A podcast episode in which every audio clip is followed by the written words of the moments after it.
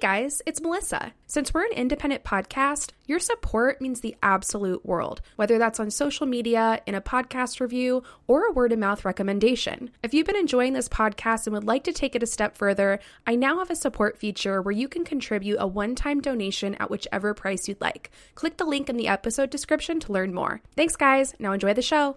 The Sisterhood of the Bottomless Mimosa.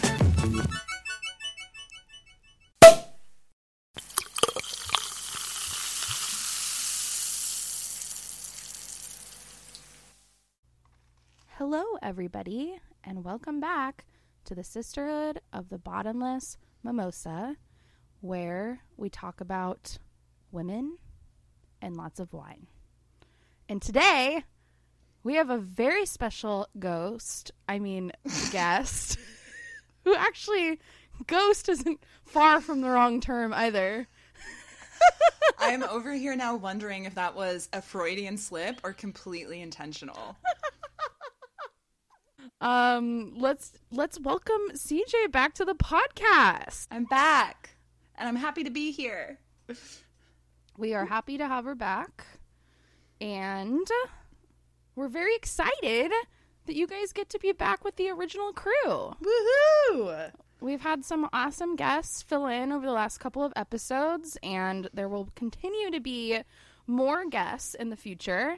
But CJ will start to be one of them. So she will be popping in and out sporadically over the future of the podcast. Um, so she's not a full blown ghost, not like La Planchada Oh my god. from our spooky episode. Um, but yeah, she's back. So we're gonna fucking kick ass on episode thirty-seven, and we have a lot to catch up on. Yeah. Do you want to kick it off? Yeah, so I don't know. I feel like I want to open with the fact that my mother found our podcast. I have no idea because I absolutely I'm almost positive that I would have never shared that information with her even if she requested it. So I don't I don't know how she got it, but she told me about it casually. She didn't even reach out after she listened to it. It just came up once on a phone call. She was like, "Oh yeah, yeah, I found your podcast." The the bottomless mimosa, I was, the sisterhood of the bottomless mimosa. Yeah, yeah, yeah. What did you think? Well, I don't really remember. You and Melissa sound exactly the same. I was like, Mom, I'm your daughter. You don't know what my voice sounds like? I'm like, I don't know. You guys just sounded exactly the same to me.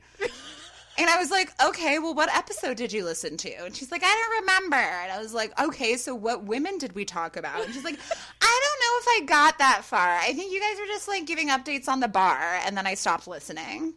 Okay. Thanks, Mom. The end. Well, if my mom ever did listen to our podcast, she wouldn't even do me the solid by telling me. You don't So- think so? Hell no. What if she's listening right now? She definitely is not. What up, Mom? Holler. Oh my god. I just love that my mom A doesn't know my voice and B I didn't look. And B that she didn't even have the motherly love to actually listen to a full episode. She's like, I don't want to listen to this. Yeah, she. I mean, maybe that's for the best. I don't know. Yeah, it probably is. And she, I, maybe that's why. I think she probably had a feeling like, I don't actually want to listen to this. Never mind. I changed my mind. That's hilarious, though, that she would like mention that she just stumbled upon the podcast. Like, first of all, no, that that like it's I very wish. rare that she would have just stumbled upon it. Yeah, I wish that she stumbled upon it, but I was like, I don't even think my mom knew she had a podcast app on her phone, so I, she absolutely sought it out. And I, I, my guess is maybe my brother's girlfriend hooked her up with it, or one of like some family member. I don't mm. know. That's But mom, if you're listening, you're not listening. anyway, I thought that was really funny. Otherwise, you know, updates. I'm back in New Orleans. I came back here last I was on the show. I was in Denver still. So I came back to New Orleans in October. But most importantly, last weekend I caught 11 inches off my hair, which I don't know if the listeners know what I look like, but you may have seen pictures of me on the Instagram, and that was extremely significant for me. And I feel like I have a whole new life now. And I thought about Madam CJ Walker when I did it because, girl, the power of changing your hair is That's not a fucking game. right. Welcome or welcome back, me. I meant to say I'm happy to be back. Welcome back, me. Thanks, guys. Any any updates on your end that we should know? I have I have some updates. Um, so the most relevant thing that has come up over the last month was my trip to Utah, in which I went to Utah so that I could go ski, and I haven't skied since I was a kid. And the reason why I skied is because last year I tried snowboarding and it was a fucking disaster. Like the worst experience ever. So I was like, well, at least I've skied as a kid, so hopefully it will come back to me and it won't be as miserable as snowboarding. And that was true um, to an extent. But long story short, I went to a ski class because I figured that was a good idea. It was to like mm-hmm. have legitimate lessons from a real instructor. It went swimmingly. I kicked ass in the fucking lessons. I was like super good on the bunny slopes, like flying down with confidence. Everything was awesome. And so I was like on fucking cloud nine, and I came back to the group and I was like, oh my God, I kick ass at skiing. Everything's great. So then my boyfriend and our friends were like, oh, perfect. Then let's like go all the way to the absolute highest point of the mountain and ski down from there. And I was like, hmm. Well, I don't know what that looks like, but I would imagine that for them to understand I skied for the first time today in 15 years and was able to accomplish a bunny slope, if that leads them to believe that I would be able to go down this slope from the top of the mountain, why would they lead me astray? Yeah. Right? So I did it. And it was like similar to being catapulted off a cliff. um, it took two hours to get down. There were moments of crying hysterically, cussing people out, um, also moments of smiling and feeling good about myself. Okay. But it was a full blown emotional roller coaster for two hours straight. Um, I did survive, but I literally did an intermediate slope, which ended with an expert slope, um, which was an accident. We didn't realize that we took the expert end of the trail. Um, so at the very end of the two hour experience, I had to get down something that literally was vertical on two skis. oh my god, no. like you're lucky you didn't get hurt. I know. Um, it was extremely draining, but I did it. And I don't know how I did it, but I'm pretty happy that I did it.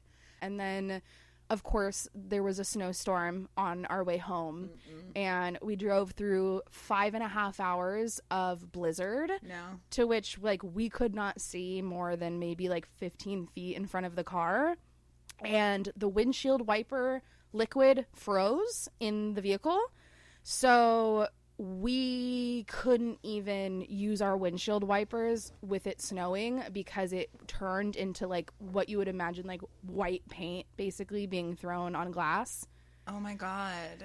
um, it was the most terrifying five and a half hours of my life. Like I was crying at multiple times, thinking that we were gonna die. And then once we finally got out of Utah and we hit Nevada, it was pure wind blasting storms all the way until we got home into our neighborhood. So I don't know that I'm much of a cross cross state uh you know car person. Uh-huh. It was a, a real struggle for me. Like, thank God for cars. Can you imagine doing that in a covered wagon? or like on horseback? Fuck. Oh, you would die, right? I, sorry, Greta Thunberg. I'm really sorry, but like, I am not going that way. I literally think you would just die. Yeah, you wouldn't be able to do it. Donner Party. Ew. Ugh. so yeah, that was our that was our trip. It was Also, I am so impressed that you even tried skiing because I refuse to ever ski. Like, really I won't do like it. Any I snow sport or just ski in particular? I would maybe try snowboarding, but honestly, I'm pretty cool on the snow to begin with. And skiing in particular, the way I think about it, I'm like, okay, so I'm going to strap two planks of wood to my feet and then I'm just going to fall down a hill covered in ice. I'm good. And like that hill is full of trees that I could just rocket into and bash my brains on. No. So, yes, what you just described is accurate. However, it's a million times more terrifying when you have both feet on one piece of wood. No. Like the snowboarding for Yeah. me is you, you have like less control. Okay. I You're, don't like, need to strapped onto either. a plank. yeah.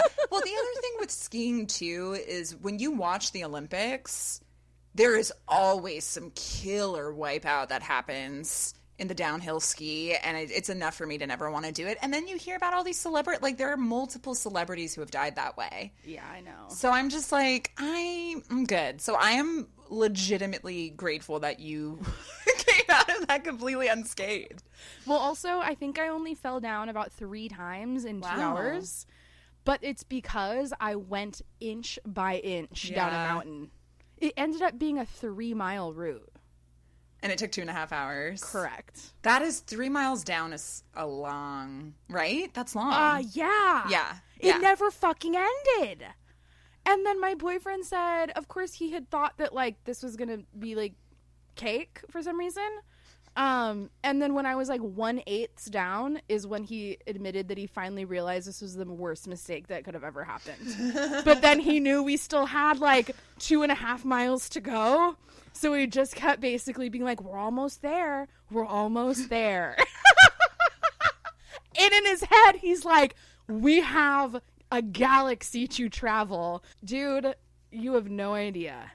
the one time I took my mom on a hike, I did the exact same thing. I was straight up just lying to her face. I was like, nope, it's right. I can see the top from here.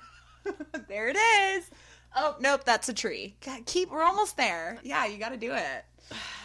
So uh, If I were was- you, I would have just rolled down. At one like, point, I this." asked, I was like, Can I take my skis off and roll? Yeah. He said no. So that's Or that. just couldn't you like stick the skis together and sit on them and go down that way? Dude, I can't even skateboard. I literally oh. can't even stand on a skateboard.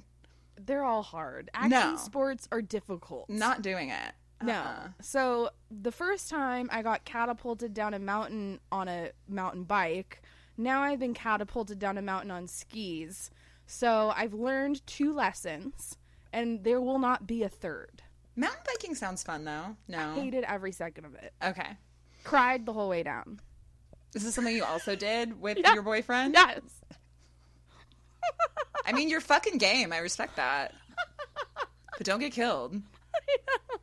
Is this a place? Is he trying to murder you? He might be. Fucking outdoor sports are hard, dude. Yeah. Like, I don't know. I I you know, I run on a treadmill sometimes and do like yoga in a park and spin on a bike. Mm-hmm. This fucking catapulting down mountains thing is is a little rough for me, but Yeah.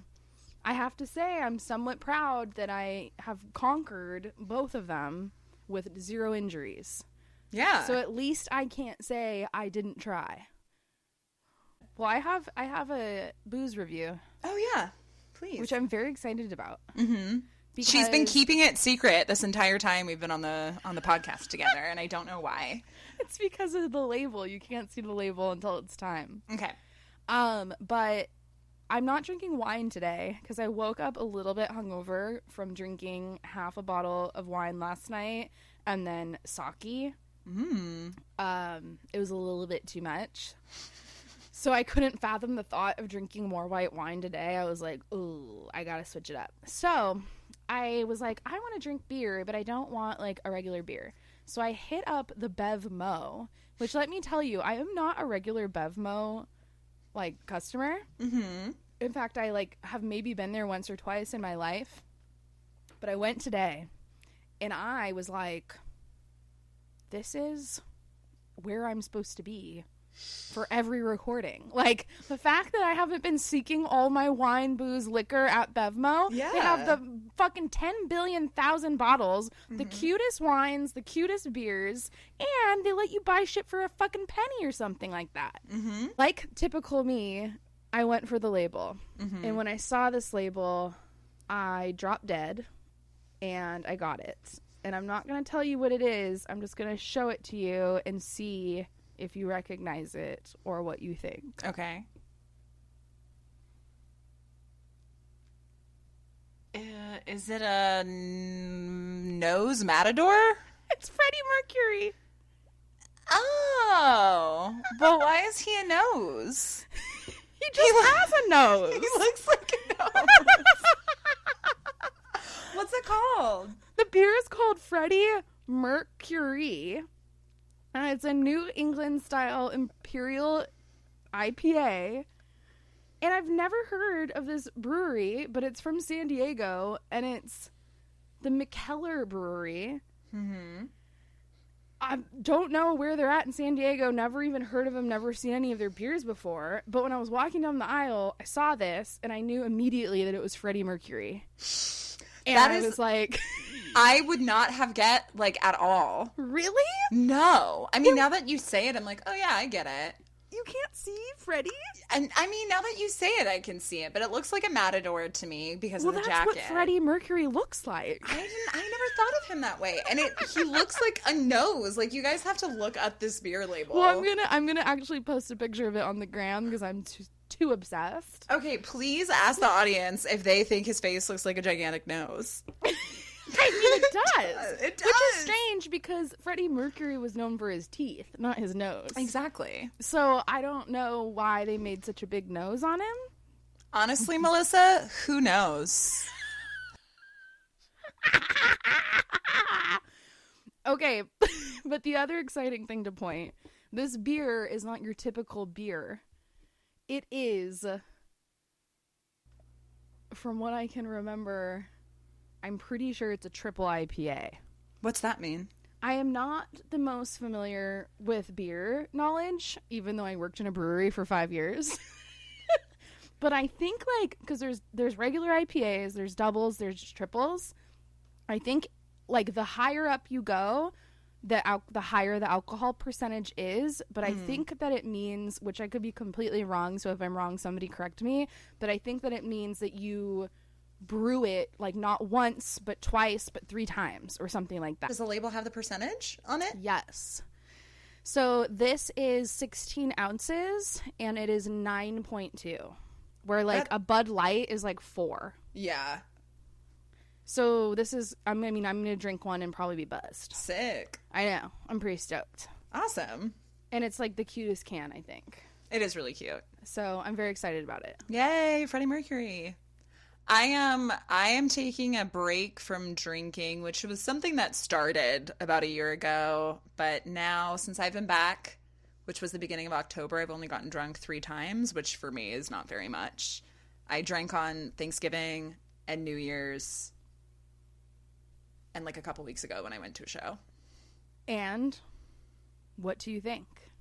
Um, well, it? it's been so like I did not drink on Halloween, even though I went out, and that was really hard because I did take shrooms though. But that was really hard because everybody. I was going to a party with an open bar. And everybody was drinking, and I was like, "What if I just like no?" I said I wasn't going to do it. I don't want to give in. Wait, so It's- question. Mm-hmm. Is it, is your non drinking because you are choosing to not drink or you're just naturally less interested? I think it's the latter. So there there were also just like a couple drunk experiences I had in Denver where I was like, you need to slow down, girl. And when I left the Denver airport on October 7th, I ordered a glass of actual champagne, like a $22 glass of champagne as my last like i was like this is my last hurrah and the second it hit my taste buds my body was like i don't want this. Why are you giving us this? And i was like okay well you have to drink it because it was $22 so shut up for right now. But noted. Um so it's just i think it's kind of like when i stopped eating meat how one day i just took a bite of meat and i was Yeah. like this is gross and i'm over it now. Yeah. it's kind of like that. So there's the temptation is not there. That's um, but it's only really hard. You know, like alcohol is a social lubricant, as they Yeah. say. So that can be hard, especially if the people around me are drinking. It's easier when they're sober, but You want to know something funny? Hmm. So a couple months ago, my mom, shout out to my mom if she's listening. hey girl. She told me that she was attempting one of those like no alcohol months or whatever they call it. I don't know what it was. It wasn't January. It was like some other month. Mm-hmm. And she had like heard about people doing it, wanted to try it out, and then she came across some book which I can't recall what the book was called, but it basically was just like telling you how to like refrain from drinking alcohol in a society that drinks alcohol yeah. and she did it. She admitted that she went through like a pretty severe detox uh, experience from the no month, Mm-hmm. like it went like a couple of weeks, I think, and she was like experiencing like headaches and like the typical detoxing part of it.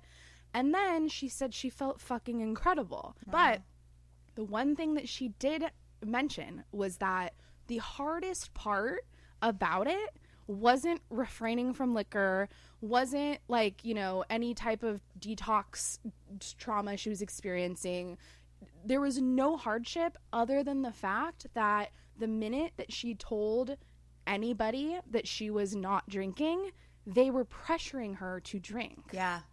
And it mm-hmm. was, she said it was the strangest thing she'd ever really noticed mm-hmm. that, like, it almost bothered people Yes. when she wasn't drinking because I think it made them reflect on themselves Yeah. in a way where they kind of started to be like, well, why not? You can have one margarita. Yeah. What's wrong with just one glass of wine? I remember my our senior year of college when I got really sick because I went too hard at a World Series game, and then I had to take like five months off of drinking. And the day that I started drinking was when you and I went on that camping trip with the turkeys.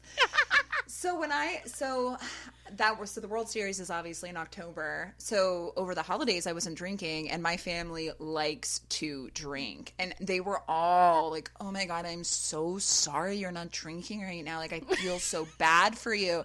Meanwhile, like they're like sloshing their drinks around and slurring their words and I'm like, "I'm good. Are you okay?" like don't worry about me. I am not missing this. It's really yeah, it makes people very I think it makes people feel judged even when that's not what you're doing and it has nothing to do with them. It's very interesting. Yeah, I think that is interesting. So you guys, if you ha- if you're drinking every day, maybe take a break for a week and just see how you feel. That was the most real uh, alcohol wine review we've ever had. You know what this reminds me of? Do you remember when that song by your BFF Pink was out, Sober? And people would sing that at karaoke at the bar all the time. And I was like, can you not? Like, I don't want to think about this right now. Oh, hilarious. Uh, anyway, so I'm not drinking tonight then. Fucking get your best life, dude. But just so you know, I'm not judging you. Great. And I'm not judging you back. Hey, should we get into it? Yeah, 45 minutes in, per usual. You want to go first? Yes, I would love to go first. So, Real quick, can I grab another beer? yeah. All right. One second. All right, we're ready. Testing. Wait, are you still smoking weed? Oh, yeah. Oh, okay. But you know what? I like I forever have thought about needing to change that.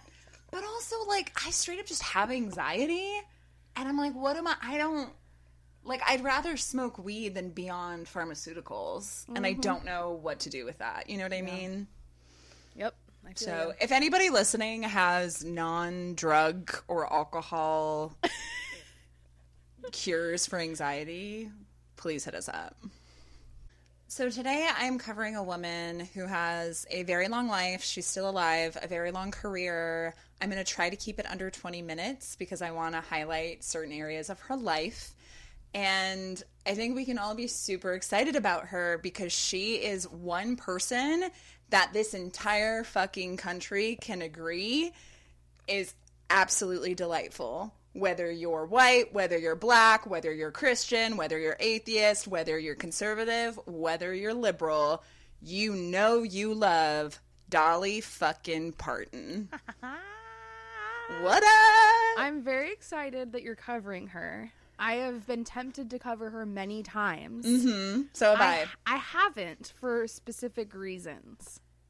Okay. Well, can we talk about them? yeah, later. So Okay. I just want to hear. Yeah, I want you to fucking take the reins on Dolly. Great. I'm going to do that. We'll feel it out. Not going to go like in chronological order. Just I made little chapters in my notes and mm-hmm. I'm going to go chapter by chapter. So, so the reason I chose to cover her was because as I mentioned before, I'm back in the Matrix. I'm back working a 9 to 5 job and I started listening to her song 9 to 5 as I would get ready in the morning. Do you know that song? I don't know that song. Oh, you should listen to it. Working nine to five. What a way to make a living. You should also watch the movie, but we'll talk about that later. And so I've just kind of been on a Dolly Parton kick. But when I started researching her, it turns out that she's kind of having a cultural renaissance and like she's hot she shit right now. podcast. I think she's a documentary. Yes. Yeah. Yes. So she podcast Dolly Parton's America, which I have not listened to yet, but I swear to God I'm going to listen to it tonight. And then there's a Netflix series called Dolly Parton's Heartstrings, which is I mm-hmm. probably won't watch, but they're basically these little episodes, like fictional episodes based on some of her songs. And uh, yeah, I think each episode is a name of a different song, right? Yes. Yeah. Yeah. So there's like one called Jolene, and Yep. yeah. I mm-hmm. heard her on Ryan Seacrest, Kiss FM. Mm-hmm. And they brought her on and they were talking to her. And as you just already mentioned, she was the most charming, most lovable. Yes. Freaking two minutes on the radio Delightful. ever. And she was just, yo, you know, that one time I was at my show and I met a cute little girl named Jolene. Mm-hmm. and she just went into this whole story. And I'm just like, I love you. You're the best. She's just lovable. You Mm-hmm. can't not love her. Um, let me tell you some things you may or may not know about this rhinestone goddess. So, and there are going to be a couple of my common themes popping up, starting with Dolly Parton was born in 1946. We do know her birthday in a one room cabin in Pittman Center on the banks of the Little Pigeon River in the Great Smoky Mountains in eastern Tennessee. She was her mother's fourth child. Guess how many children her mom had? 12. 12 children. I don't know if you knew that or if you were just didn't. guessing. I just guessed. 12 children by the time she was 35. Wow. No. So, as you can imagine, her parents were extremely poor. And I do believe that they were both illiterate. I know at least her dad was. So, very, very, very poor, very, very rough. Not rough, but just the country, country upbringing. Supposedly, according to Dolly Parton, they paid the doctor, her parents paid the doctor who delivered her in cornmeal because they were so poor they couldn't pay him money. Could you imagine doing that today? No. Although that would be kind of cool. Um, Dolly has also said, quote, we had running water if you were willing to run and get it.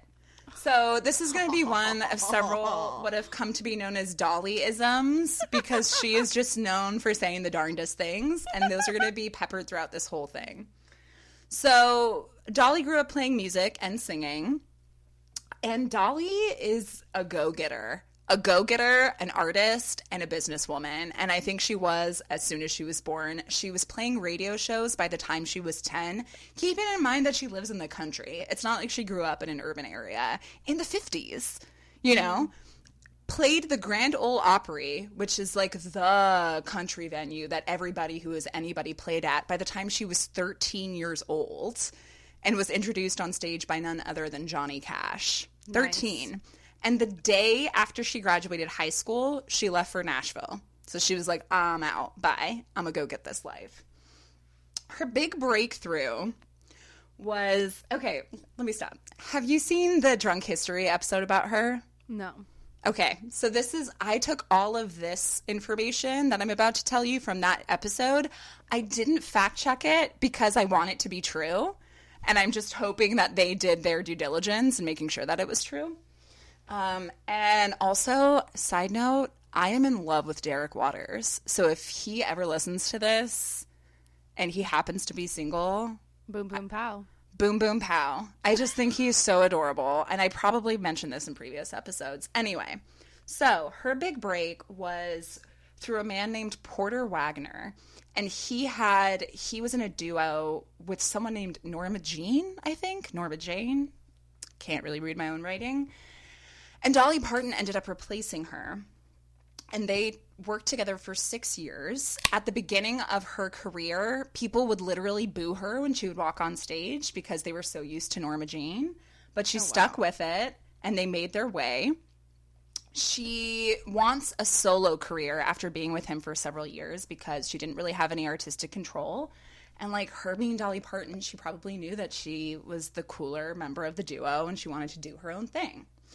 So, as she starts building out her solo career, he, being the little baby back bitch that he is, starts like slamming her in the press. Like just talking shit about his own partner in the press because he's getting threatened by her. And then she releases the song Jolene, which was really her big breakout solo hit. And also, this is where she comes out as a savvy businesswoman. She knew so early on to bridge the gap between country and pop. She was like, if I'm going to make it out here, I got to make this a little poppier. And Jolene was her first song where she really did that. And so she wants to leave. Once Jolene is out and that catches on, she's like, all right, it's time to break ways with him. And so she writes the song that some might consider the best love song of all time, which is I Will Always Love You. Mm-hmm. And she sang it to him and performed it for him in his office. And he was so touched that he was like, That's the most beautiful thing I've ever heard. Of course you can go. So then she leaves. Her career takes off. And then he decides to sue her because he's a little baby back bitch. She's like, hey, let's just settle out of court. This is ridiculous. And he's like, no, I want a million dollars. She's doing great. She's raking in the cash. His ass is in debt because he sucks and he's making terrible decisions. And Dolly Parton, while he's in debt, I think $500,000 he owed the IRS, she buys his entire song collection off of him for millions of dollars. This dude who sued her after saying that he wouldn't, she gives him millions of dollars for his song collection so that he can get out of debt. And then once he gets back on his feet, he tries to buy the collection back from her, and she sends him a fax that says, You can have it all back for free. Love you, Dolly. She oh. straight up saved that dude. Yeah. Yes. And then, according to this episode of Drunk History, when he passed away, when Porter Wagoner passed away in 2007, she goes to see him at his deathbed and performs I Will Always Love You to him at his deathbed. So this so this is an important story not just because it's kind of like the beginning of her career, but it's also a testament to what an amazing and generous human being Dolly Parton is. Yeah. Like, damn, that guy did her so dirty. I mean, she's for sure not a Virgo. or a Scorpio. Sorry, gave that away. definitely not. Um, but you should definitely you can watch that. It's like a six minute clip on YouTube. Highly recommend it.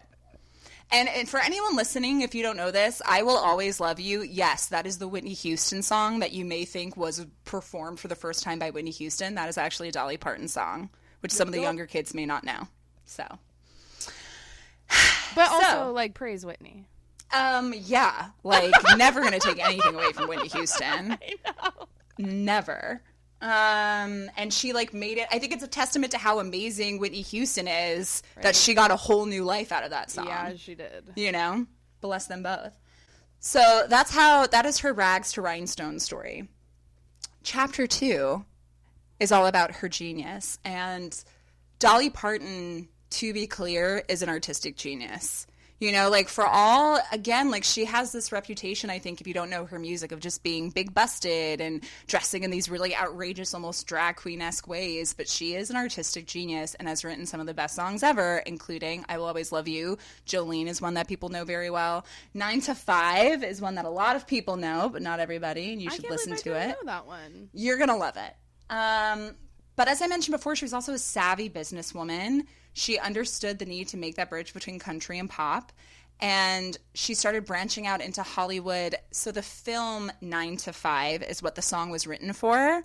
Mm. And that movie is a feminist tour de force, and y'all need to watch it. It stars her, Lily Tomlin, and Jane motherfucking Fonda. Mm-hmm. And it's basically about these three women working at an office together and throwing like a coup over their male bosses who won't give them promotions. Nice. Definitely check it out. Like, nothing's changed since then. well, and also like what an interesting movie for her to make, given her experience with that baby back bitch. Yeah, for real. Yeah. Uh, so that was her kind of like I think breakout Hollywood role. She also had roles in The Best Little Whorehouse in Texas and Steel Magnolias. There were a bunch of others as well. Also, side note, she co-owned a production company called Sand Dollar Productions, which produced the TV series Buffy the Vampire Slayer. No way. Yes, and that was like my favorite show growing up. So random. So weird. Quick overview of her awards. I found two different numbers here, and I was too lazy to fact check either of them. She's been nominated for, I think, 49 Grammy Awards, although I said I, I read somewhere 46. She's won nine Grammys. She's been nominated for two Oscars. She was nominated for a Tony. She was nominated for an Emmy. She's been nominated for several Golden Globes, both for acting and for songwriting. And she's basically in every music hall of fame ever. Any music hall of fame that touches on country, she's in it. But I think what I love most about her is her mystique. And I think this is why she's having a cultural renaissance. This woman, this is what my notes say, this is what I posted on the Instagram, who I think may be from the planet Glitterati, is a walking contradiction because she is, the way that she is, she is loved by both like extremely queer, weird, freak show people. Not that like, I don't mean freak show in a bad way. Um, and like conservative Christians from the South. And when asked how she pulls off both fan bases, she said, quote, "It's two different worlds and I live in both and I love them both and I understand and accept both." And I think that's why she's having this moment is because like what else in this country is as acceptable by every political leaning as Dolly Parton? Like I don't know. Like I can't think of one thing. Dolly Parton. Like Dolly Parton is the glue that holds this country together. like not to put too fine a point on it. Um she also so my understanding of Dolly Parton based on what I read is that she is deliberately mysterious. So she kind of it's kind of like never clear how true some of the stuff she says is and how much of it is her kind of controlling her own narrative and creating this avatar that is Dolly Parton. Mm-hmm. And one of our sisters from the sisterhood, Jane Fonda, was quoted as saying, very often, someone will wow you, but as you get to know them, the mystery wears off. One of the things that just flabbergasts me about Dolly is the amount of mystery she has. Interesting. And when I read this New York Times article about her recent boom, apparently there's like this whole underground culture that believes that her arms are covered in tattoos because she hasn't shown her arms in public in decades. And if you look at every picture of Dolly Parton, she has long sleeves on. And so this whole rumor mill has sprang up that she's like prison tatted up all up her arms. And she denied there was some article where somebody asked her point blank like is your are your arms covered in snake tattoos? And she was like no they're not. And then people were like well all that really means is that they're not snake tattoos but they're tattoos of something. And there is a contingent of people who really believe that she's secretly rocking How this like hell's angel look. That is hilarious. but if you think about it like why hasn't she shown her arms? Even once with like those titties like you're not gonna wear one stra- like one spaghetti strap ball gown? Who knows? who knows? What does it mean? Um she also has been notoriously silent about her politics. And there was a awards show so the 2017 emmys her lily tomlin and jane fonda as the stars of 9 to 5 presented an award and lily and jane who are obviously very public about their politics talked some shit about trump and you could tell that Dolly did not know that they were going to say these things. And she gets a little bit flustered and then immediately starts making jokes about her tits. yeah.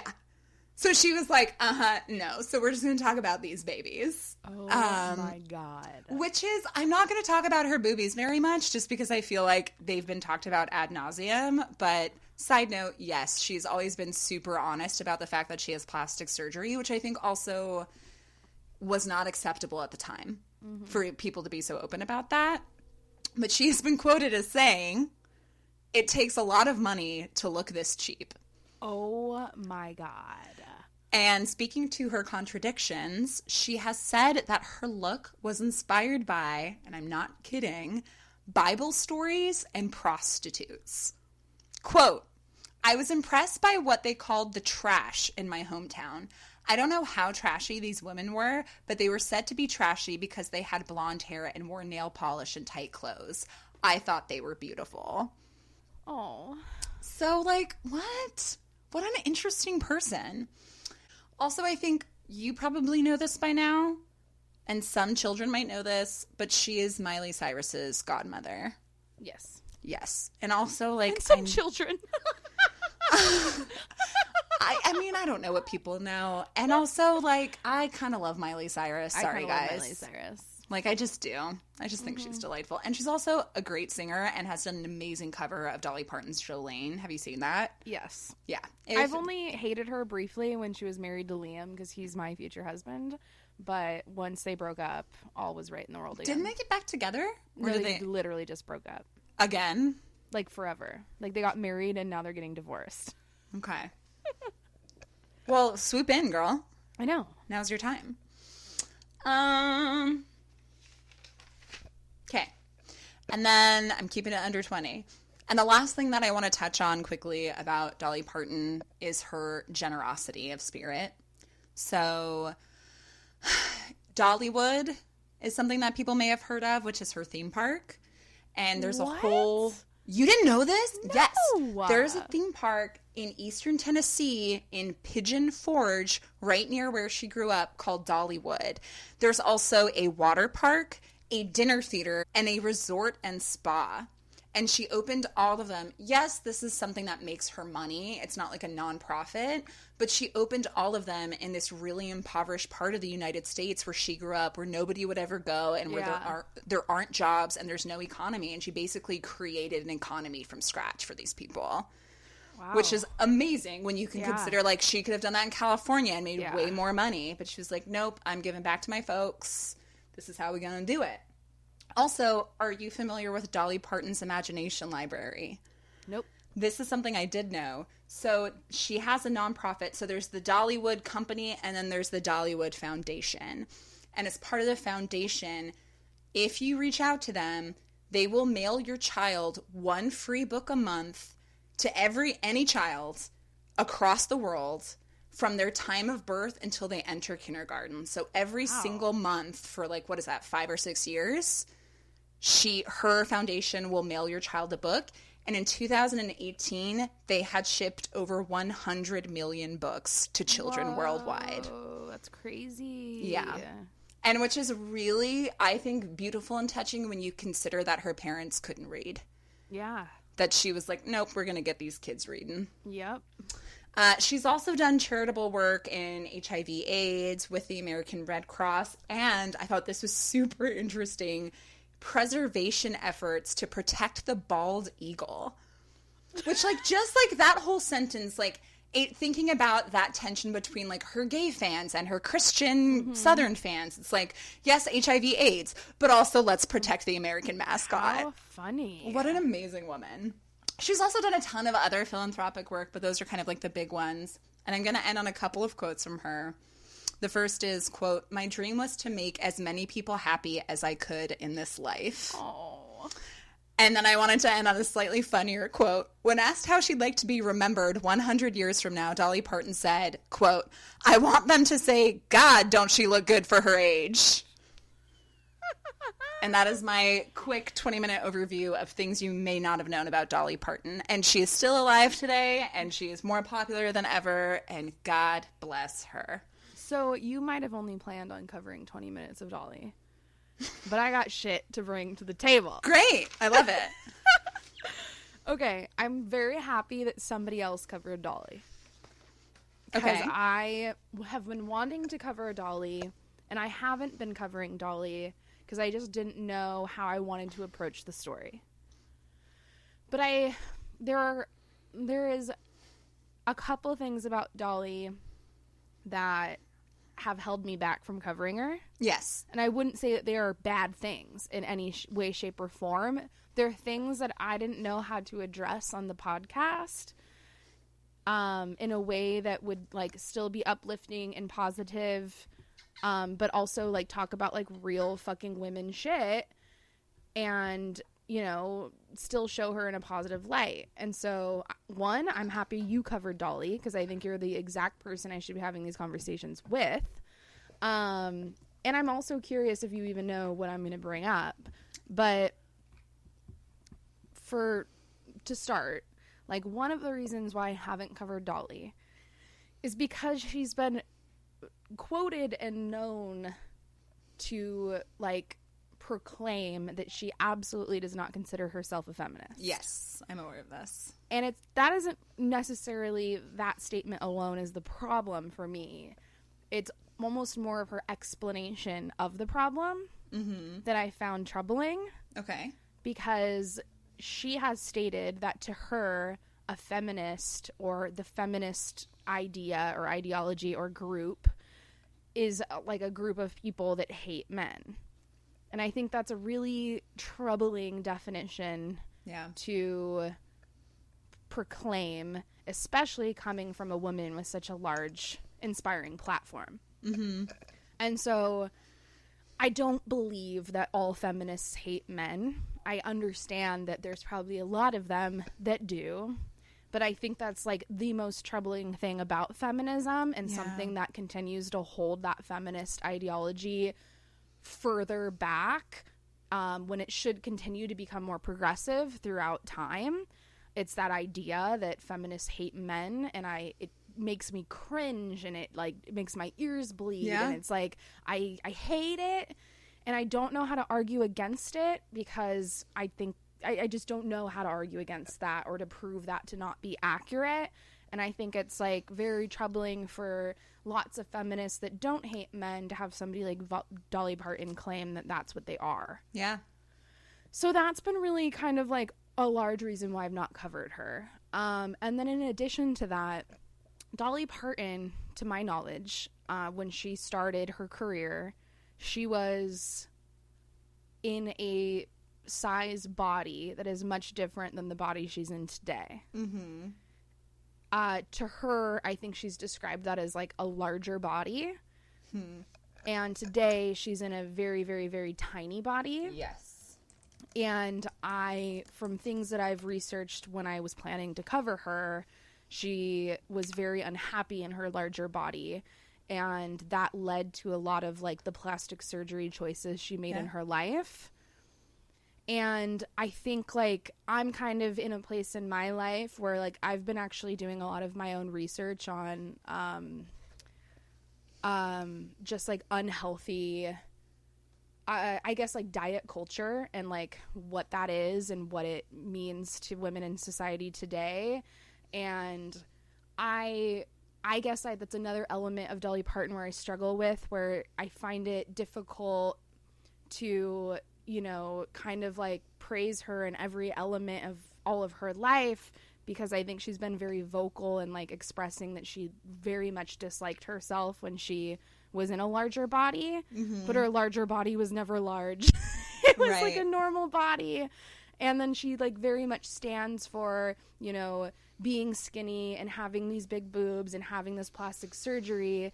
And i don't know necessarily that that's like a hundred percent a message that Yeah. it supports you know women of all sizes Yeah. so those are just two areas that i've like had find challenging with dolly and has kind of held me back from covering her Totally. So my thoughts, I'll start with the body stuff. I so this is something that I think about a lot is plastic surgery and what a woman's responsibility, a famous woman's responsibility is if there is one to not get surgeries done to make them look better and like what the line is between that and like hair and makeup and altering your appearance in other ways. And I think for me personally, like my own politics, and not everybody would agree with this, is like I am body autonomy first for everything.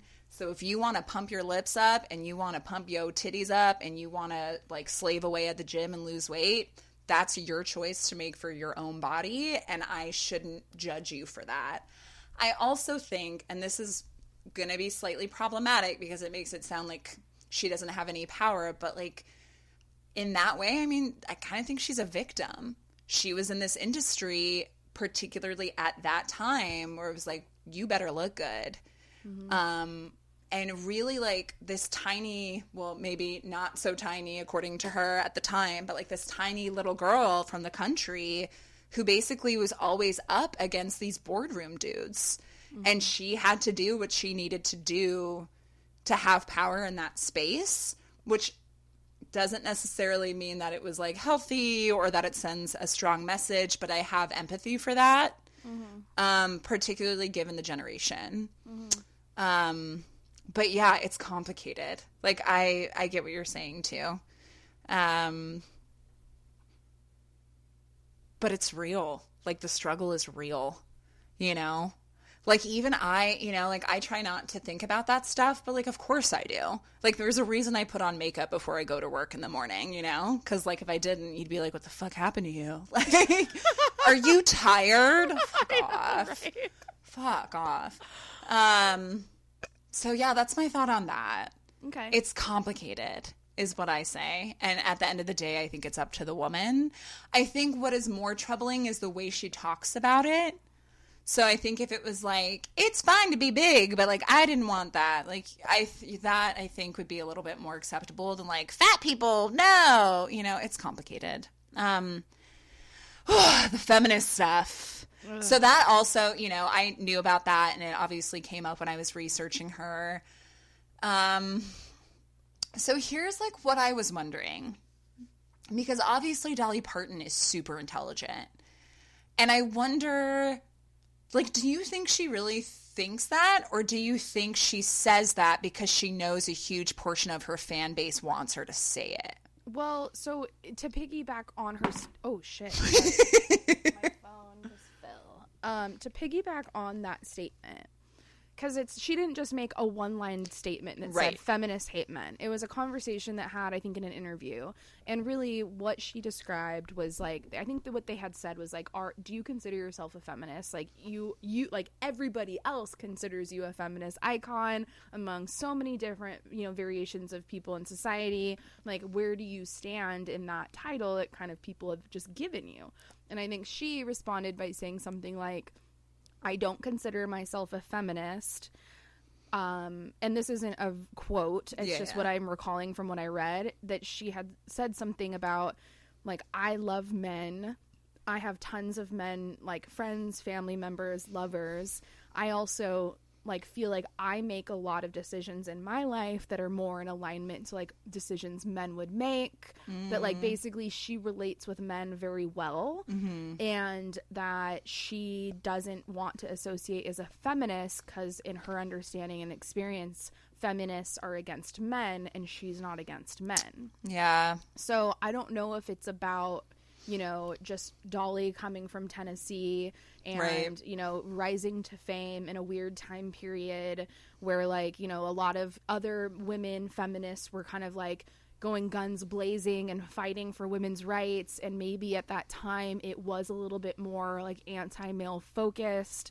And so like what she was kind of getting was like i want to be you know somebody that's on the side of men and women and i feel like if i proclaim that i have a title of feminist Yeah. that pulls me away from you know that support for men and like what you've already described in this entire podcast she very much plays both sides Yeah. as best as she can Yeah. um so maybe it's just in alignment with her just nodding not wanting to you know rub any side a particularly wrong way Yeah.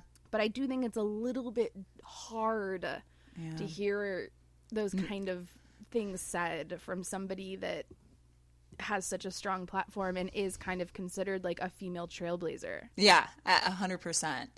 I I know. I it's complicated. Like I also it wasn't enough to deter me from covering her because I think she's done so much good for the world that I think she deserves to be recognized for it. Um, regardless of, you know, that particular statement. But I think about this a lot too. Like I feel like the average per like I know what feminism is because we studied that shit in school. like that you know what i mean like if i i think i wish i could say that i was more radical when i was in high school but i totally wasn't i grew up in like an all male family i also thought the word feminist meant like man hating until i studied it in college and then i was like oh yeah this is my shit like once i knew what it was but i don't I, I, I embrace the term, but I don't think that's what it means. This is changing a little bit with social media, but I don't think that's what it means to the average person, particularly of like a certain age range. So that's something I think about a lot is like, I, I identify as a feminist and I like that term, but I don't think it means the same thing to people, particularly if you're not you know, like a college educated person. And sometimes I wonder if like feminist is a classist word to use. Like, mm-hmm. should you expect someone from Eastern Tennessee to understand the intricacies of feminist theory? You know, like, I don't, so. Do you get what I mean? Like, yeah. I don't, like, those people haven't had the primers and the exposure to stuff that we have had. And, um, I don't think that excuses them, like, in terrible female hating behavior. Um, but I also think like sometimes we expect too much of people who haven't had the same privileges yeah. that we've had. Yep, true. Um, I don't know. Like, does that apply to her? I don't know. It sounds to me like maybe not only is she like playing both sides, which I get, but I also can see how like if you've spent your whole life basically having to put yourself in front of men and like think and act in ways that are maybe masculine or like are accepting or that men find acceptable, right? As a mm-hmm. businesswoman, like I can see how you could maybe kind of convince yourself that that's what feminism is. Does that make sense? Yeah. Yeah, like she kind of had to because she had to think like a man so often, like I think maybe she took on some of that mm-hmm. masculine belief. I don't know. I kind of want to end on before we guess her sign or before you guess her sign on my first memory of Dolly Parton. Did you ever see the 1990s film uh, Beverly Hillbillies? Yes. Yeah, she's in that film. She's like singing she at a dinner party. I have no memory of that. And I can't remember the name of the song, but it's basically a song about how money can't buy you love. Anyway, doesn't that, that end was up the... becoming a Beatles song later?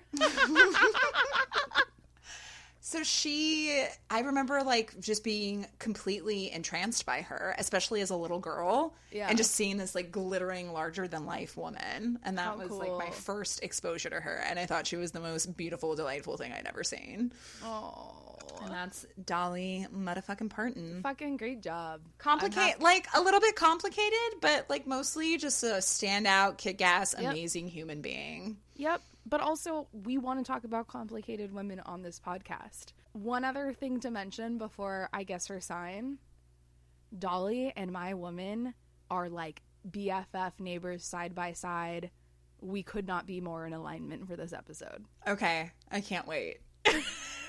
like I had like one thought as to who yours might be, but I can't wait.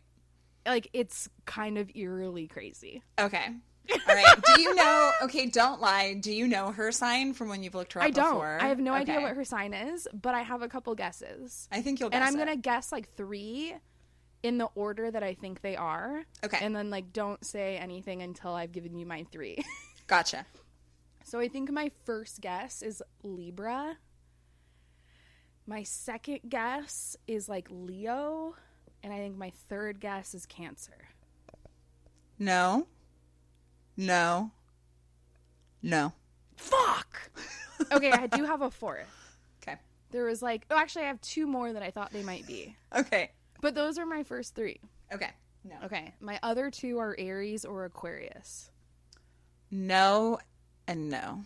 I have no idea. She's a Capricorn, but she's very close to Aquarius. She's January 19th. I so would not think Capricorn. So here's I I don't think I would have guessed Capricorn, but it was one of those things that once I saw it, I was like, oh yeah, that makes sense. Just because literally by age ten, she was hustling. She was yeah. like, I'm gonna get out of this town and she's I'm gonna become a star. But she's so but I think Capricorns are that way. Huh.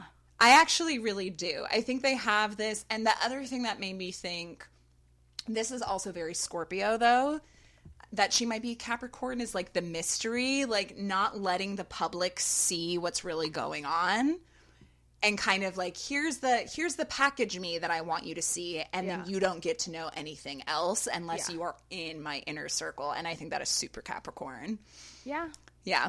So and she went I mean she went for the biggest hits she could get, I which feel is like my guesses were like solid though. Like Libra in that she wants to be friends with literally everybody and no one can be on her bad side. Leo because she's the spotlight with her big hair and tits and wants Yeah. all eyes on her. Cancer because she's so goddamn compassionate and fucking loves every goddamn person on earth and wants to make everyone happy. yeah. And then I thought Aries because sometimes Aries do th- like that too, where they want every- to make everyone happy even if they hate them.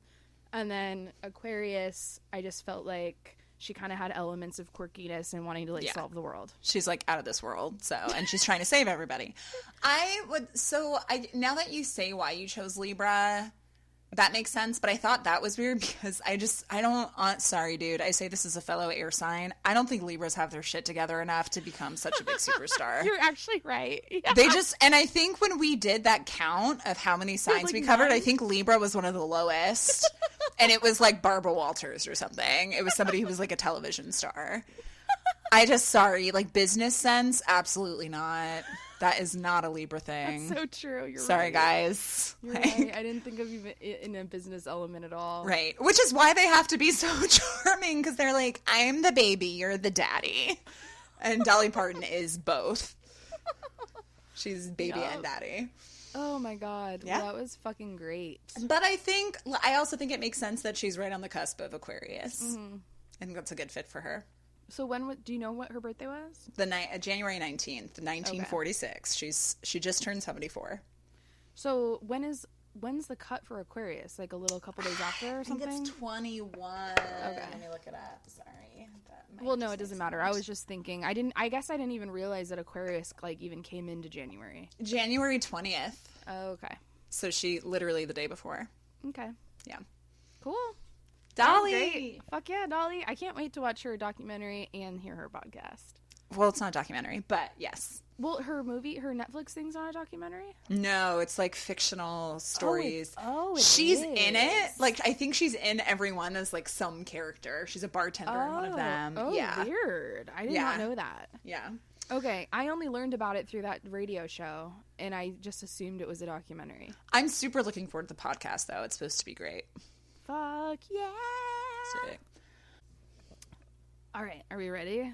We're okay, ready. well, first of all, I need to start off with I'm a little bit buzzed. Great. So these 9.6 triple IPAs are hitting. Did you are you on number 1? this is only number two, Nice. and I've only taken like five sips out of it. Hell yeah. So I hope that this leads into a positive uh, biography experience, but you just never know sometimes. So I'm going to do my best. But we are very excited because you and I have a themed episode tonight, unplanned, where we are both covering musicians that both came from religious evangelical backgrounds. Is that the word? Uh for Dolly it is. Okay, well, so is for mine. Okay. I just didn't know how you. It was like ev- evangelicus. Like I don't fucking know how you talk about. Evangina. Yeah, something like that. Um, same era, except also from the south. Okay. Um, but mine came a little bit before Dolly, Okay. and my woman is somebody that quite virtually nobody knows because she was lost in history. However, she was a popular 1930s and 40s gospel rock and roll star who pushed spiritual sorry who pushed spiritual music into the mainstream by performing with her electric guitar in nightclubs and concert halls. So, she has been known as the godmother of rock and roll, and she is literally the inventor and the influence that created Johnny Cash and like all of Elvis Presley, like all of these mainstream people that we consider as the inventors of rock and roll, Right. she came before them and inspired them. So I can only imagine that Dolly Parton also listened to this woman and was inspired by her that led throughout her own musical career. I love it. So, the woman that I am covering today, who I'm sadly, sadly understanding that probably nobody knows, goes by the name of Sister Rosetta Tharpe. I don't know her, and I'm so excited. I know. It it like it pains me that we don't know her. And that in itself is a large portion of this conversation we might have at the end of this presentation because it makes no fucking sense and that is a big problem. So, Can I just say something? what? Based on our text exchange that we had earlier today, I half thought you were covering Whitney Houston. Did you really? Yes. And I was going to die if we covered the women who sang that song. The same song. Oh, But I'm so even fun. more excited about this. No, this is great because she's new, um, but she she was a trailblazer that made people like Dolly even happen or even feel like they could happen. So that's very exciting. So, about Sister Rosetta Tharpe. She was born in 1915 in Cotton Plant, Arkansas, to parents that were cotton pickers. There's very little information about her father that I could find, other than the fact that he was a singer. And her mother was also a singer. She was a mandolin player. She was an evangelist and a preacher for the Church of God in Christ. So, the Church of God in Christ is like a religious organization that was founded by a black Pentecostal bishop named Charles Harrison Mason. And he encouraged rhythmic musical expression, dancing and praise, and he allowed women to sing and teach in the church, which is what Sister Rosetta's mother did in that church. So she began singing and playing guitar at the age of four years old. Guitar at the age of four years old. And she was considered a musical prodigy. In 1921, at the age of six, her and her mother uh, began traveling in an evangelical. How do you even say that? Evang- Evangelical. evangelical. Yeah, it's hard. Okay. It's not just the beer, it's a hard word. So her and her mother began traveling in an evangelical band, and um, their performances were mainly like one part like religious sermon and one part gospel concert. And then in 1935, at the age of 19, she married the preacher of the Church of God in Christ, and his name was Thomas Thorpe. However, their marriage only lasted a couple of years, which I imagine was also not very normal in that time period. so they divorced, not like They he died. divorced. Mm-hmm. No. What? And She he was married- a preacher? yes. Dang. So they got married at 19. Then they got married or divorced a couple of years later. And in 1938, she left him and she moved with her mother to New York.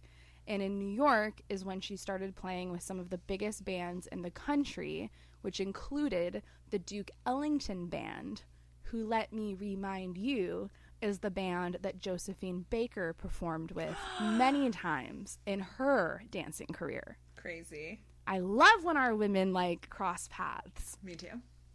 So, Sister Rosetta's style was a mix of Delta blues, New Orleans jazz, and gospel music. Her distinct voice, unconventional style, and the fact that she was a female guitarist during a time when that virtually did not exist made her instantly like popular among music listeners. That same year, she recorded for the first time under Decca Records and was backed by the Lucky Millinder Jazz Orchestra. The first gospel songs that they recorded were instant hits and established her as an overnight sensation and one of the first commercially successful gospel recording artists ever.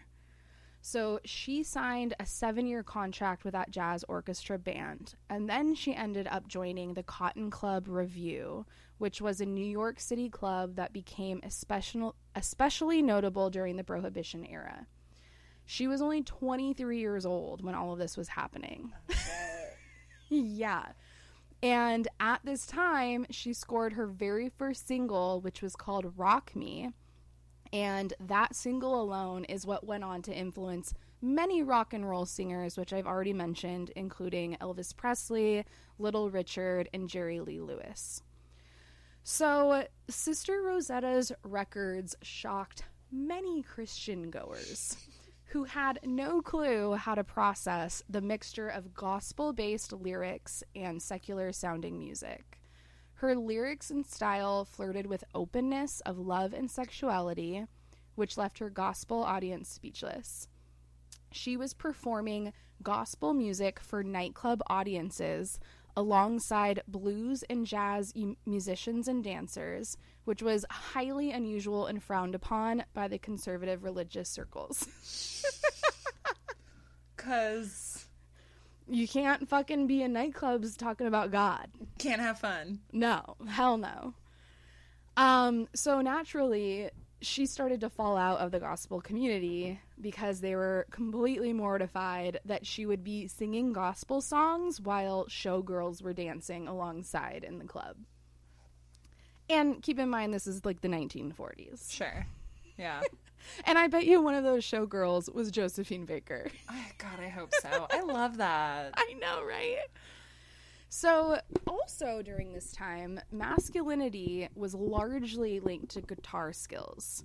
So, many people that were witnessing her playing guitar were uh, not only amazed, but they'd go up to compliment her and they would say like, "Yo, you you're so good. You play like a man." And she'd be like literally verbatim quote, "Can't no man play like me. I play better than a man." Which, Yeah. like, first of all, there weren't any guys playing like that in that time period. They came after her. So let's start there. Um, but like I already said, like, keep in mind, like, she was a young black woman working in a heavily male dominated industry in the 1940s, playing electric guitar to gospel music. Like, she did not give a fuck Yes. at all. She was just out there fucking slaying the music world while preaching God, which is like a whole nother level. So she was performing with Duke Ellington, the Dixie Hummingbirds, and even teamed up with an all white male group that was called the Jordanaires. And she began performing for a lot of mixed race audiences. Despite her fame, which at this time she was booming, it was still 1940s and institutional racism was on the fucking rampant fly. Like that was not not happening.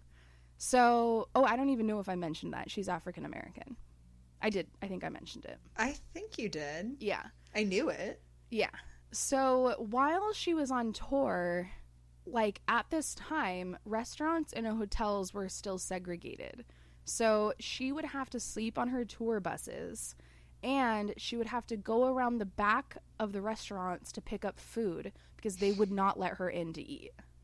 And this is a famous female musician that was still not allowed to sleep in the hotels or eat in the restaurants with the rest of her band and like fans Boo. insane.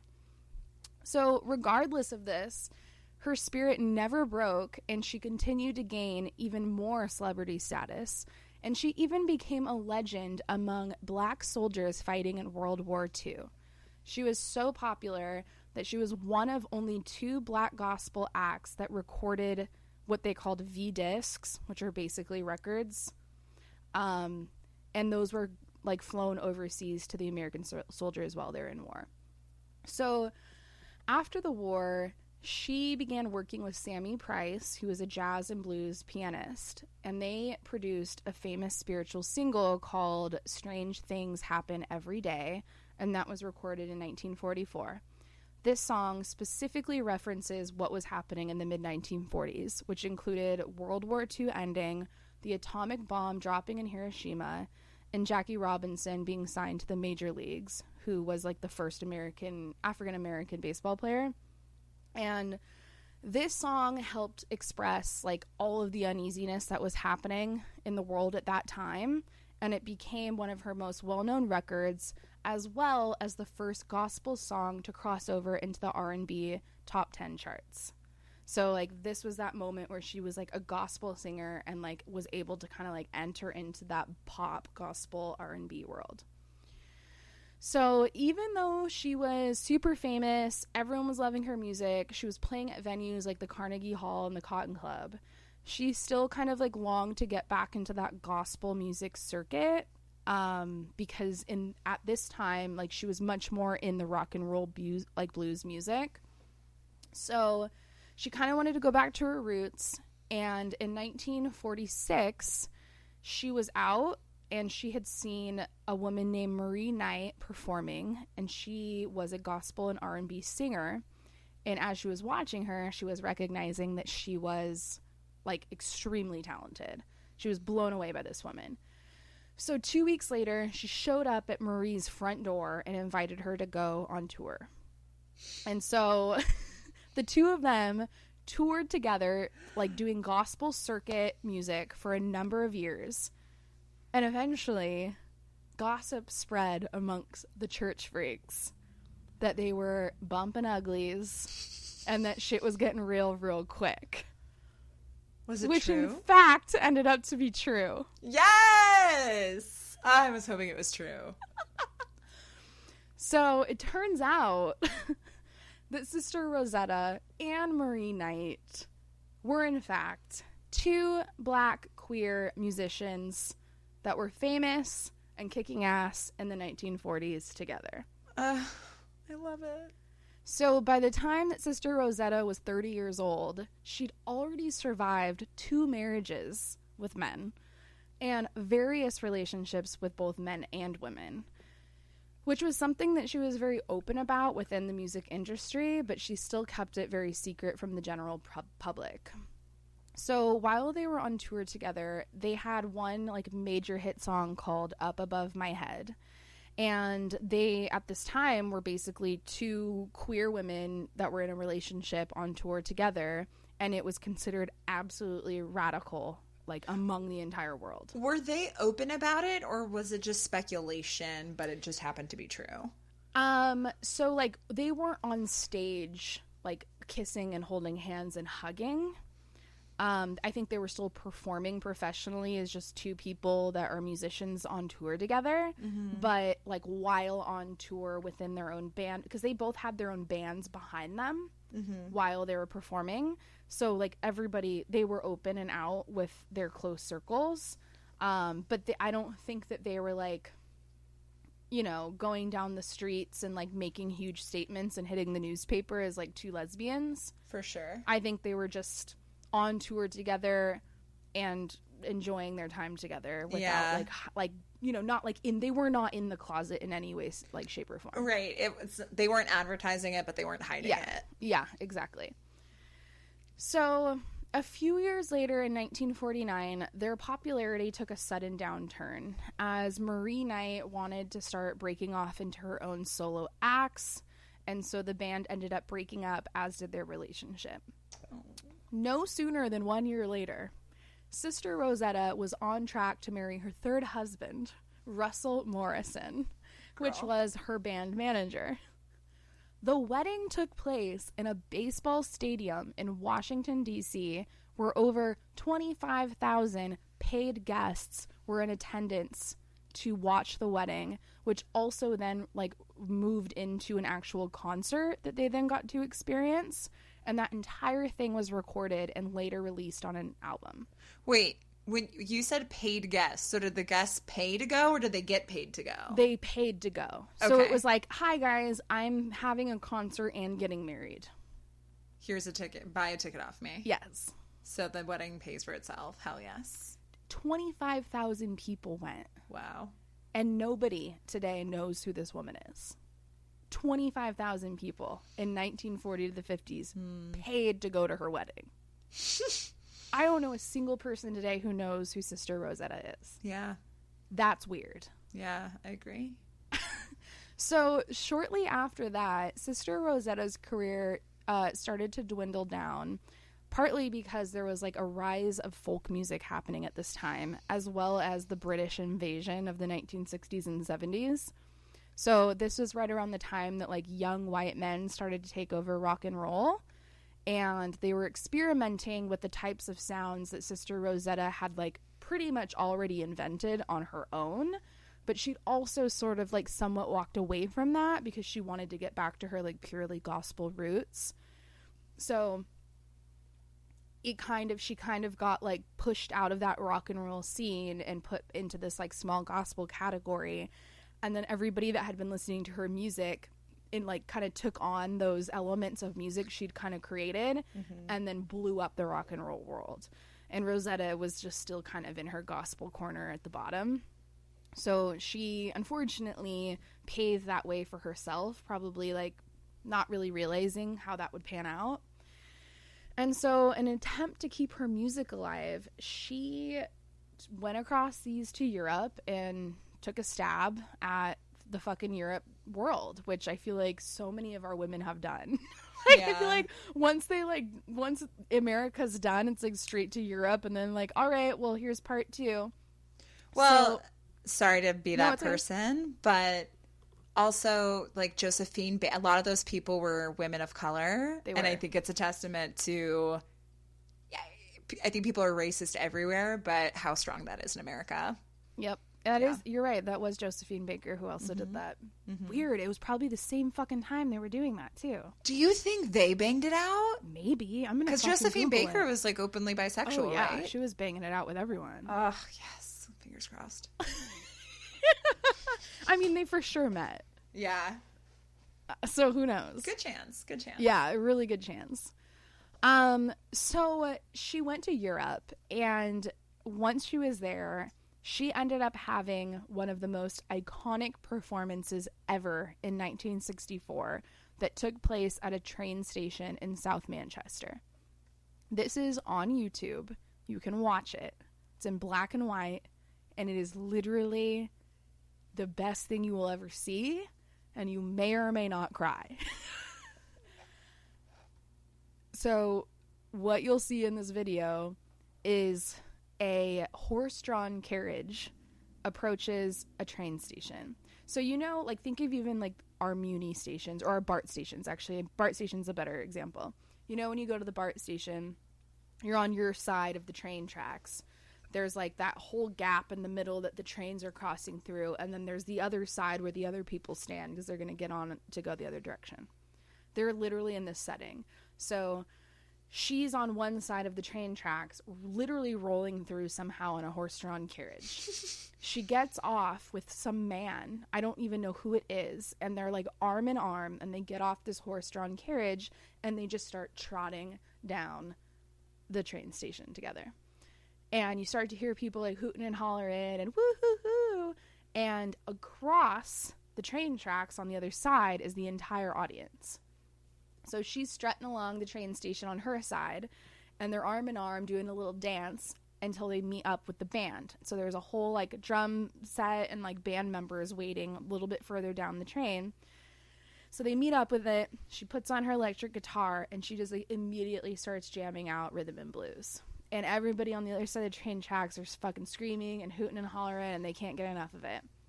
And so she starts her performance with like her one of her greatest hit songs, which was called Didn't It Rain? And it was literally starting to rain at that moment during this performance. Oh my god. And I get I I haven't read the lyrics to the song, but when I read this entire scenario in my research, the song is like a kind I think a little bit about like heartbreak and struggle. And like the one thing that people noted is that when she was doing this performance, there was like an obvious expression of her literally just like feeling the song that she was singing. Mm. And it was just so real and so ridiculous.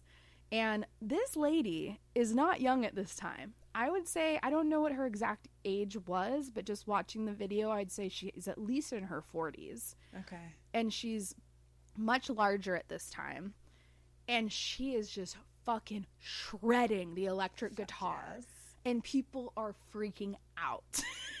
Wait, so what should we search on YouTube if we want to see this? you all you need to search is uh, Sister Roletta. I'm sorry, Sister Rosetta Tharpe, and the song "Didn't It Rain," and it will Okay. pull up immediately, Okay. and you will be the happiest person on earth. Okay. So it was fucking epic. It was by far one of like the greatest performances she's ever done. And when I was watching this, I like the only thing I could think of was like this would never happen today.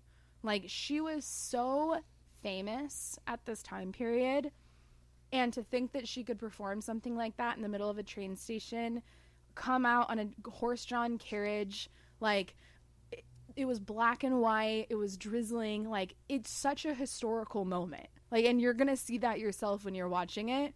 It's just like you're looking at it and you're like this literally is history. Yeah. this is li- history of music right here. Yes. And it's just like pure soul, blues, jazz, and there's a ton of uh, white people in the crowd. And this is just like a black, queer, southern woman who's literally a musical prodigy that's been slaying guitars since she was four years old. Yeah. And she's just out here making fucking waves. yeah. And again, nobody knows who she is right now. Yeah. You know what this this whole story makes me think of the Prince Purple Rain Super Bowl halftime show. Yep. Yep. This is like the precursor to that. dude you i would wonder if fucking prince knows of sister rosetta Oh, a hundred, a guaranteed. That was it. I I would bet money that was an Yeah. influence for him. Yeah. because that almost seems in alignment with like the same Yep. so crazy so it ended up being like the most epic shit of her life and um she continued on in Europe and continued to tour as long as she possibly could and practically did until the day that she died, which happened three years after that performance. Oh, so she was young. she died on October 9th, 1973, after suffering her second stroke. Mm. So she, like, a lot of people, somehow her story got lost in history, but she does have a biography that was written after her. And she's had a couple NPR segments written about her Okay. and she has a couple scholarly articles. And then it wasn't until the year of 2007 that she was finally inducted into the Blues Hall of Fame. So she was recognized there. But all in all, she has like 1 million percent been historically overlooked in the rock and roll history. And it wasn't until like very recent years, maybe the last decade, that she has been like rightfully celebrated as a woman who broke so many motherfucking norms. Like, not only as a black queer gospel singer, but somebody that preached gospel in a mainstream rock and roll environment and kind of like, you know, teetered on this brink of like, I believe in Jesus Christ and spirit and like church but I also believe in dancing and showgirls and like expressing that type of spiritualism in a more upbeat environment. Mm-hmm. And so she kind of like created that invention of like, you know, what is gospel music and like where can we take it and like what other people can we get involved when you know it wasn't just this like conservative all you can be as a Christian to enjoy this music. She opened that window for a lot of different people to start loving it. And she was fucking ripping on the electric guitar while preaching Christ, which literally wasn't a thing. And so it's so cool because when you look up videos of her online, and there's many of them, she will literally be on a stage standing there in front of a microphone with her electric guitar, and there will be like 60 choir guys behind her, Hell yeah.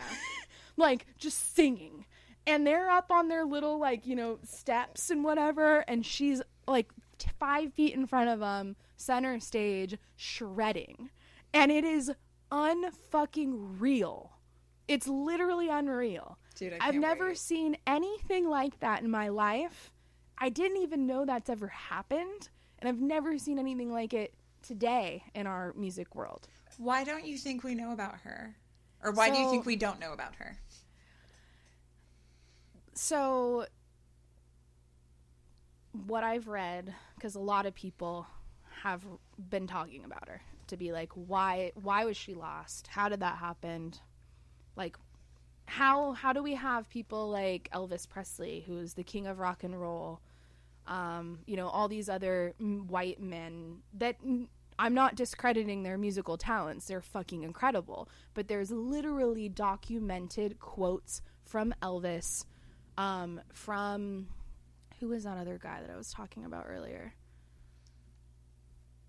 I don't even uh, Jerry Lee Lewis, Little Richie. Like there were literally quotes from these men that were like, "My number one influence in my life was Sister Rosetta." Wow. Like one of, I think it was Little Richard that had said, "My entire career was basically copying Sister Rosetta." Hmm. Like they they've credited her in their careers saying like she's the reason why I am who I am today and why I brought the music that I've brought today. Wow. So it's like they haven't you know not acknowledged that she was the largest influence in for them, but somehow we still don't know who the fuck she is. Yeah. And when I was like reading about her and like reading these articles about her on like why or how that could possibly be, it it I mean I hate to fucking wave the flag and say, uh, do I really need to? It's like I don't know. She was black, a woman, and queer. Like Yeah.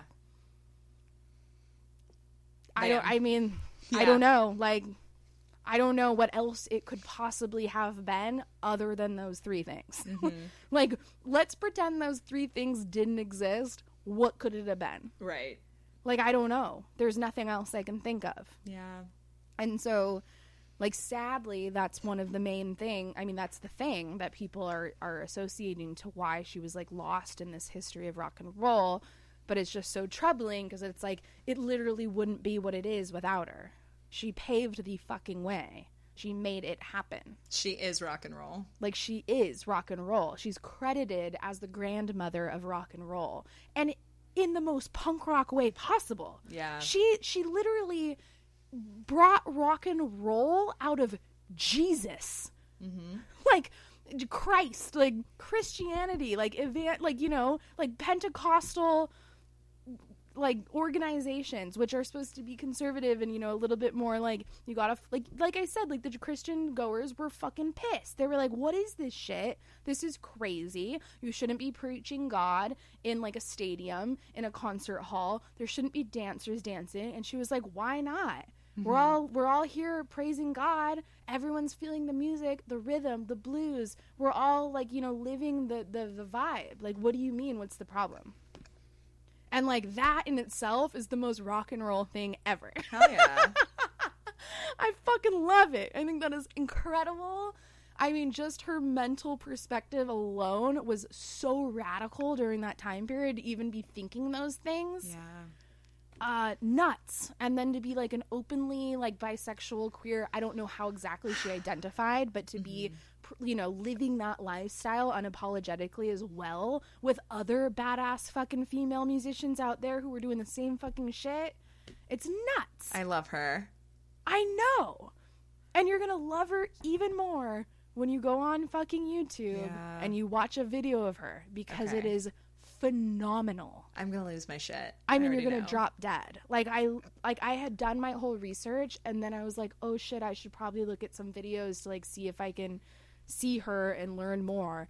And the minute I saw her, I was like, oh my god, like, like this shit just doesn't exist anymore. Yeah. And I think that's kind of sad. Like there's like a sad element of that where when you look at these videos of her performing, I mean, we don't have that in our culture today. Yeah. It doesn't exist in music today. Yeah. There's like there's such a soul element of it yes. that is so strong and powerful, but it's also radical and progressive. Yes. We're like, I'd say we have a lot of radical and progressive musicians today that are making statements and like paving new waves, but I don't always feel the soul of it. Like, Yeah. we lose the genuine, we lose the real.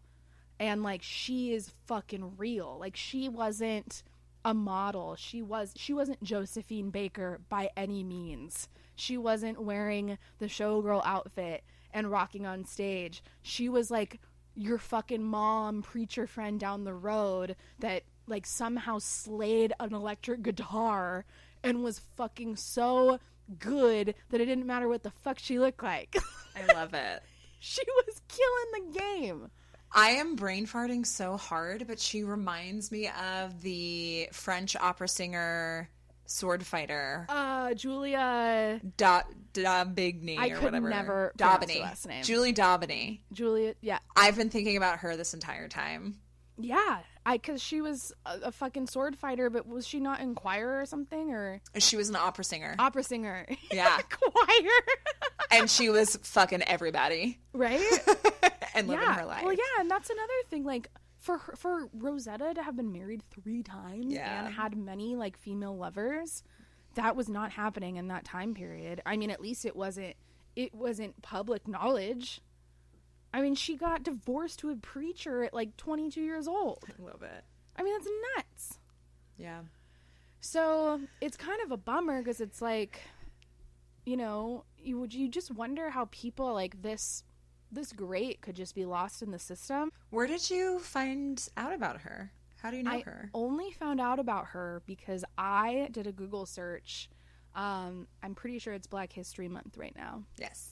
and so I did a Google search of like influential women in Black history, I love it. and she popped up in that list. I can't wait to check out her video. As, like specifically the one in the rain. Yeah, Ah, I know. I, I, I, love like. her. I want to put it on the gram and figure out how to like get a video like that from YouTube onto Instagram. Um, but I couldn't believe like when you were going through Dolly's life, I'm like, oh my god, like Dolly's in Tennessee, Rosetta's in Arkansas. They're both like doing ev- evangelicus church. Like they have these like fucking Christian like religious families. They're in small towns. They grew up playing music at a really young age. Like I have no doubt that I bet you Dolly knew about her and heard her music. When was she? She was born in the twenties. She was born in 1915. 1915. Okay. And at what Dolly was in the 30s or something? The mid 46. So Okay. yeah, for sure. Well, yeah, so she was born right as Rosetta was like at her peak. Yeah, for sure. She knows her. Yeah. Ah, I love her. Isn't that crazy? I have three sign guesses. Okay. Do you have any comments before I take a stab? Um, I don't think that I would have. I so when I learned her sign, I thought this isn't surprising. I don't think I would have guessed it. I think I would have, based off of the story, I think I would have had other guesses. Okay. So I'm going to do the same thing you did, which is give you the three and then you just tell me. Okay. My absolute first guess is Sagittarius. And then my tie for second place is Aquarius and Gemini. No on all three. Okay.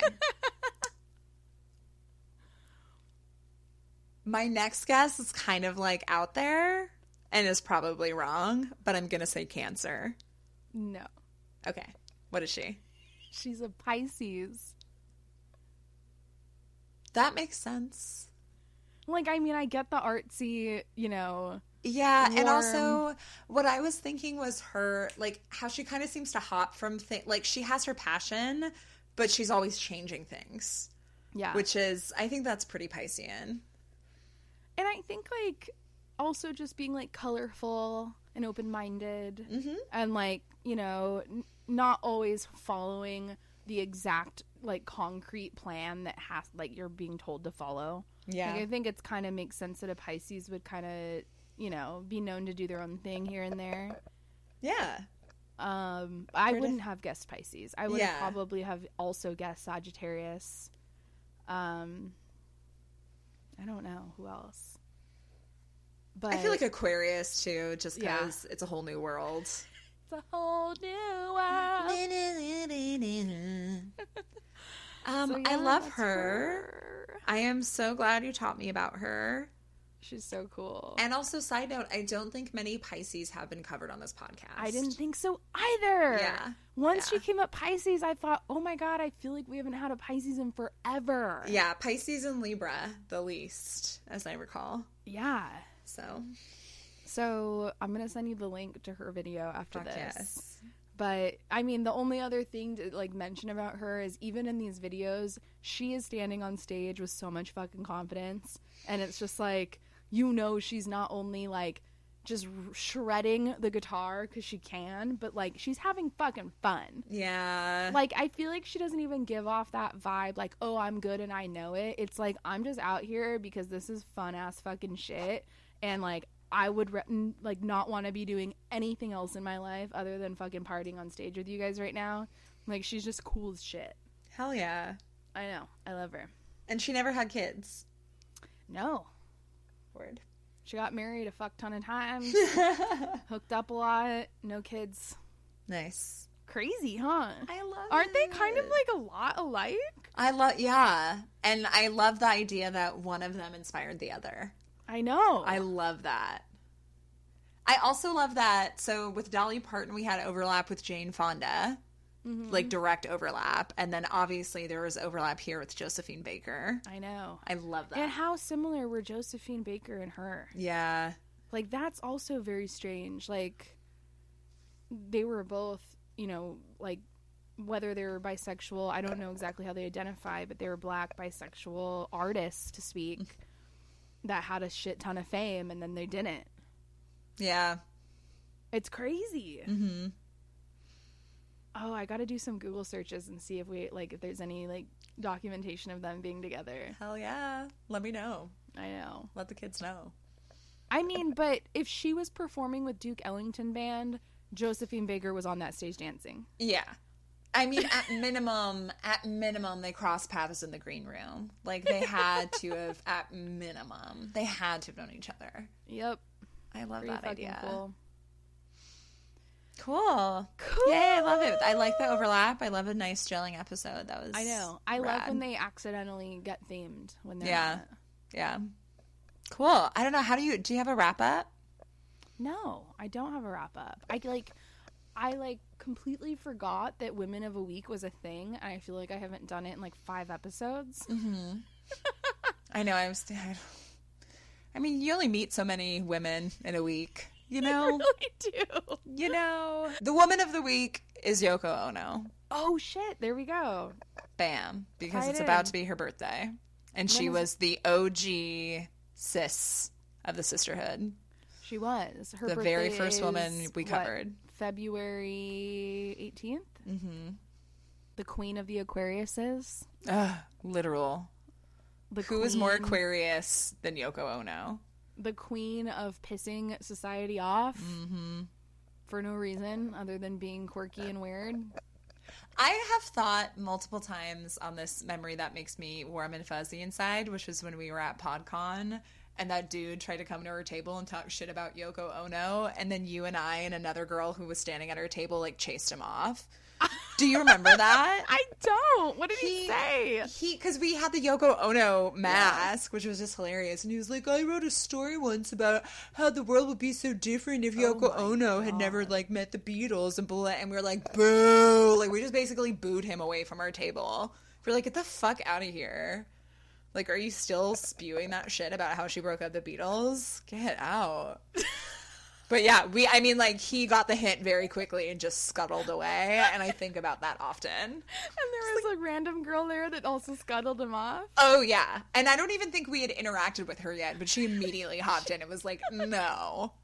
It was awesome. We're like, "Get the fuck out of here." Oh my god, that is hilarious. I don't remember that. I don't blame you for not remembering that because that entire weekend was just like a drunk fever dream. oh my god. Anyway. And then that was the last one they ever did. Like we broke PodCon. yeah, it never came back, We huh? broke PodCon. We broke PodCon. Sorry, well, y'all. shit happens, you know. We we came big. People didn't know what the fuck was happening, and that was the best part.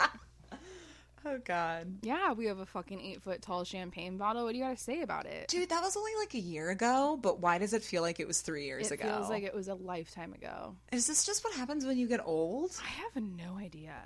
Or is just more stuff happening? I don't I know. think you have like so many trillions of things happening that it's just like an overload and you can't document the memories properly anymore. Yeah. Yeah, I think you're right. Yeah, it's fucked up. Well, uh the end. The end. I'm about to skadoodle out of here and go dance some Grateful Dead music at a concert. Hell yeah, of course you are. It's Walter Bradley's birthday two days ago. Happy birthday. Tell him we say happy birthday.